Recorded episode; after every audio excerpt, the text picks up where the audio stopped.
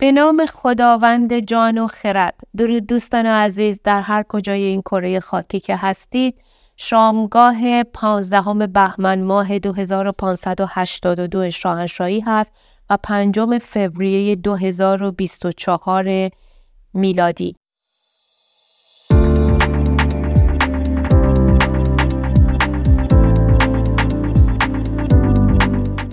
امروز زادروز بزرگمرد سینمای ایران محمد علی فردین بود. یه دل میگه برم برم یه دلم میگه نرم نرم. طاقت نداره دلم دلم بی تو چه کنم؟ پیش عشق زیبا زیبا خیلی کوچیکه. من میترا جشنی هستم و این نخستین قسمت از پادکست خبری تحلیلی چاپار هستش. خبری که این هفته برای من جلب توجه کرد خبر اخراج افغانها از پایتخت ایران یعنی تهران بود. در کنار این خبر خبری هم بود از نقل قول استاندار فعلی تهران فخاری که گفته بود یک میلیون و 690 هزار نفر اتباع مجاز در استان تهران ثبت نام و شناسایی شدند یک میلیون و 690 هزار نفر و در بخش های مختلف اجتماعی و اقتصادی مشغول فعالیت هستند. فخاری گفته که در برخی شهرها با توجه به ویژگی شهرها حضور اتباع در توسعه زیر های اقتصادی موثر هست و شاهد فعالیت اونا هستیم.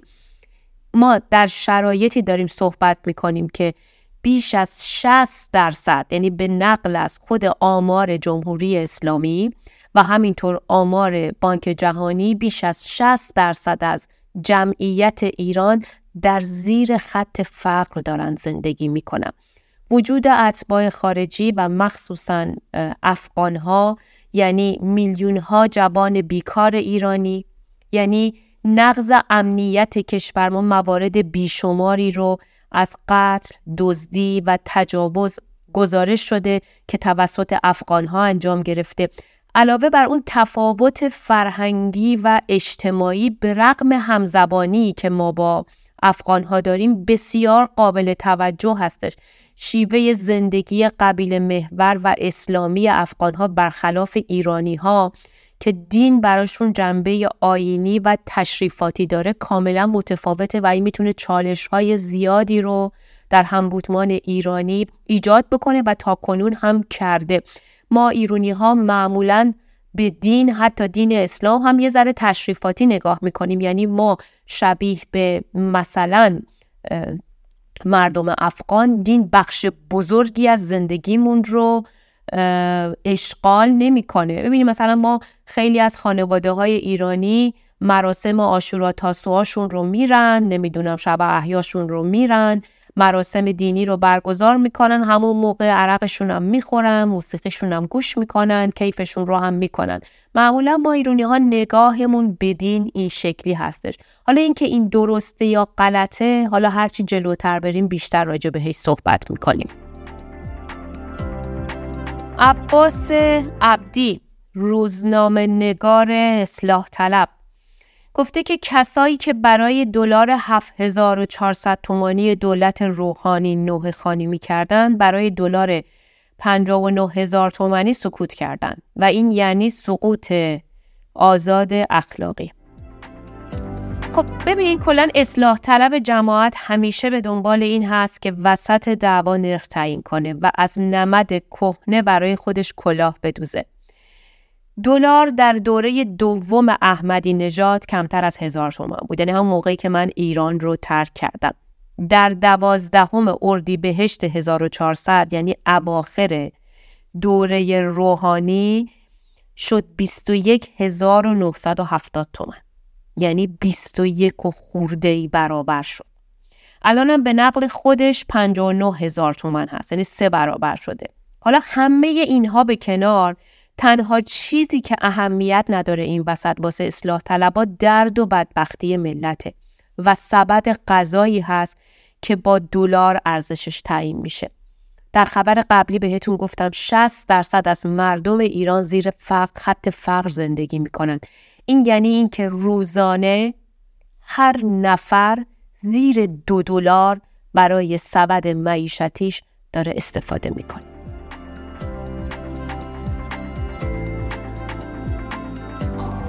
ندیدند نسل بعد چه ها بر این ملت گذشت چه شب تاریک. اگر به شاه نمی گفتی اعلا حضرت شاهنشاه آریامه می‌گفتن اهانت کردی به شاه. برو زندان. این بود.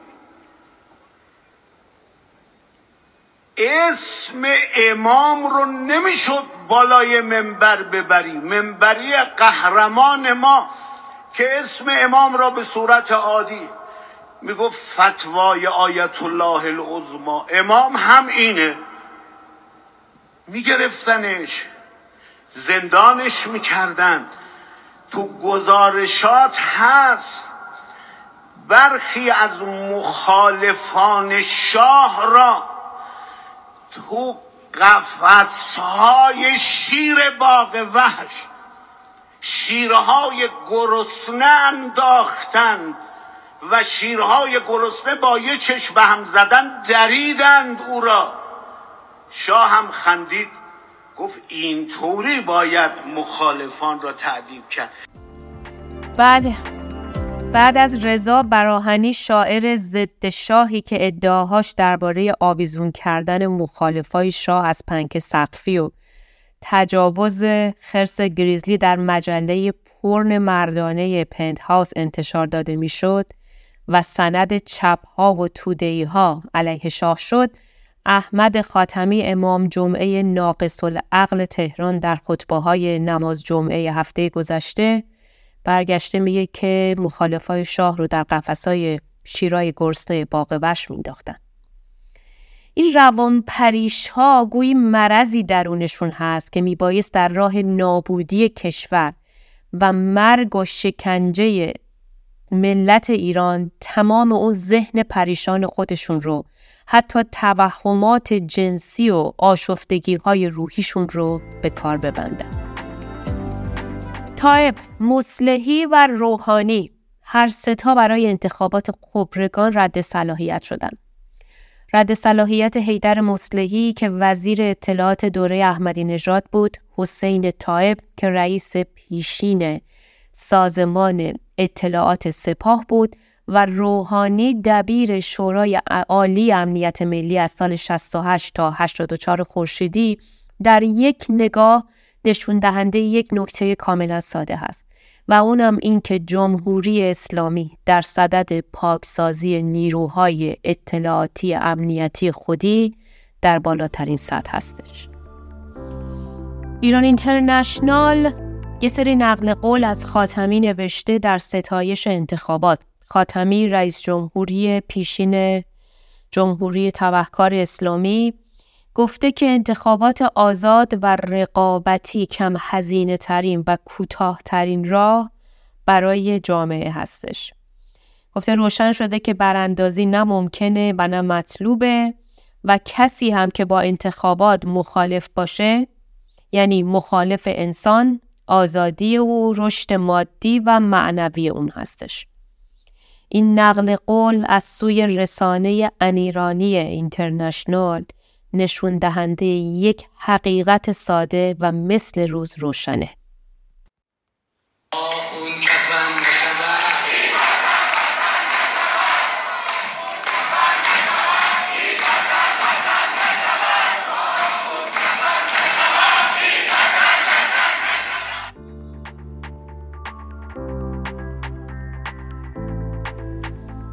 این نقل قول امام جمعه هایش کلان شهرهای ایران هم واقعا برای خودش یک کتاب تنز عبید زاکانیه.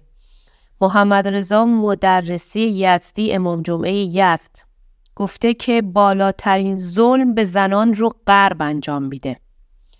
از زنان در غرب به عنوان ابزار استفاده میشه و در واقع به بردگی گرفته میشن. در ادامه هم گفته که حاکمان غرب زن رو برای شهوت خودشون می‌خوان و اعتقادی به ارزش و آزادی زنان ندارن. بحث استفاده ابزاری از زنها از مقام حکومتی که یک پرنستار رو از کاخ مرمر به سفارت پیشین آمریکا میفرسته که بگه غربی ها طرفدار آرمان فلسطین هستند واقعا مستاق بارز اون شعر از قیاسش خنده آمد خلق را کوچ خود پنداش صاحب دلق را. مجاهد که کافر گرفت زنش کنیزن بدون ازدواج می‌تونه استفاده جنسی کنه. صد دانه کنیز هم باشه می‌تونه. همین زن کافر گرفته برم مجاهد نی؟ بس. صد دیگه استفاده جنسی کنه. حاجت نکان نیست. یک اما یک مریضی سرش تیز شده که رحمش پاک شد کنم توی دیگه استفاده نکنه باشه خلاص دیگه جایید حالی اگم تا چی میگه خالیفه مسلمان ها آرون رشید صد دانه زن داشت با ایزل نیست برای صد دانه زن آزاد خونه بود زن کنیز جایید صد دانه زن خواهی چی میگه یا ایوان از مدیا دختر کافر وقتی که در جنگ کرده که مؤمنین و در جنگ گرفته شده مثل ایوان وارد معامله میشه حالا که ظلم نمیشه صرف استفاده جنسی میشه دیگه کار واقعی ظلم جنزه نیست هم سار خوف داره حتی اگر مؤمن هم شما کنیز با ایمان هم بیاد مگر اینکه باز اسلام تشویق کرده که آزادش کنید تشویق کرده با آزادی ولی کنیز هست اگر تو می حکمش منسوخ نشده نه کجاست آیت یا حدیثی که منسوخ شده باشه با می قرن 21 چطور قرن 21 هیچ تاثیر نداره سر منسوخی افهام بله مجاهدی که کافر رو گرفت زنش کنیزه جالب اینجاست باورمندان پیغمبری از بهره برداری و استفاده ابزاری از زن میگن که خودش در سن پنجاه سالگی دختری شش ساله رو به عقد خودش در آورد. از همسر پسرخوندش نگذشت و خودش و یاراش به هر سرزمینی که وارد شدن و هنوزم وارد میشن به کمتر از تجاوز و به کنیزی گرفتن دختران و زنان اون سرزمین رضایت ندادند. و نکته جالبتر هم این که مهد همون حضرت الان میزبان بزرگترین فستیوال های هنری جهان شده و با دعوت از ستاره های چون لیونل مسی، شارون استون، کریم بنزما، نانسی اجرم، ویلم اسمیت و جانی دب تلاش می‌کنه چهره متفاوت از سرزمینی ارائه بده که به صادر کننده دین بدوی و پیشینه وحشی مردمانش در جهان شناخته شده. حالا معلوم شد که چرا یدالله جوانی معاون سیاسی سپاه میگه انقلاب اسلامی بعد از بعثت پیامبر مهمترین رویداد تاریخ بشریته. که نشان از تفضیل حیات اسلام داره. یعنی پروازه که وقتی عربستان دین خودش رو گردن نمی‌گیره شماهایی که تنها نماینده اسلام وحشی و ناب محمدی هستید بایدم بعد از بعثت پیغمبر مهمترین ایونت سیاسی در کل خاورمیانه باشید. واقعا خاک بر سرتون.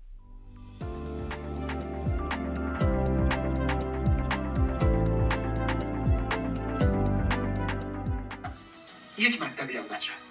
خطاب به همه. دوستان عزیز. ایران در خطره. امروز همه ما بایستی با چشموشی بر گذشته آینده ای رو بسازیم. من از طرف خودم اگر هر کسی به هر ترتیبی در دوران سلطنت پدرم یا در واقع در اون دوران دچار آسیبی شده یا فلان من من در واقع تقاضای اینو می‌کنم که گذشت کنیم. از هم گذشت کنیم. خب این صدایی که شنیدید دوستان عزیز صدای جناب ایرج مستاقی بود. آقای مستاقی که پیشتر از حامیان و اعضای گروهک مجاهدین خلق بودند و امروز دیگه تعلقی به اون گروه ندارن و صحبتهایی رو انجام دادن که یک بخشی از اون رو شما شنیدید که ایشون میگن که شاهزاده رضا پهلوی از گروه هایی که به قول ایشون از سوی پدرشون آسیب دیدن بیان و پوزش بخوان که دوباره اتحاد شکل بگیره. حالا صرف نظر از اینکه این این این voice آیا تقطیع شده؟ چون من این voice رو از رادیو مشروطه برداشتم دستشون درد نکنه کارهای خیلی جالبی دارن انجام میدن. صرف نظر از این که آیا این voice تقطیع شده یا نشده من فکر می‌کنم چیزی رو که آقای مستاقی می‌خواسته بگه کاملا در این voice مشخصه و بار نخستی هم نیست که گروه ها و افرادی که در انقلاب سال 57 دست داشتن از شاهزاده می‌خوان بابت عملکرد پدرش پوزش بخواد. حالا آیا شاهنشاه فقید و آریا مهر بزرگ ایران چه عملی انجام داده در قبال کسانی که ادامهشون رو قالبشون رو داریم نوع و شیوه حکومت کردنشون رو بر مملکت می‌بینیم اون خود جای گفتگو و ساعتها بحث داره با این عزیزان و هموطنانی که مانند این افراد میاندیشن. اما این بامبول جدید اتحاد من دوست دارم که برای پایان این گفتگو یک چند تا مورد رو بهش بگم. اصلا کاری نداریم به صحبتهای جناب مصداقی. من تنها به سه پرسش از شما شنوندگان عزیز بسنده می کنم. در پی خیزش ملی سال گذشته. یک اتحاد برخی ملی گرایان با رهبران گروه های چپ چریکی و تجزیه طلب مانند محتدی چه دستاوردی برای ملت ایران داشت؟ دو اتحاد با تحول خواهان و بازماندگان سفره اصلاح طلبان مانند خانم علی نژاد و کاوه شهروز چه دستاوردی داشت؟ سه در اتحاد با سلبریتی ها مانند خانم گلشیفته فراهانی و نازنین بنیادی ما چه فراوردی داشتیم. جهان دل نهاده بدین داستان همان بخردان نیز و هم راستان. بدرود.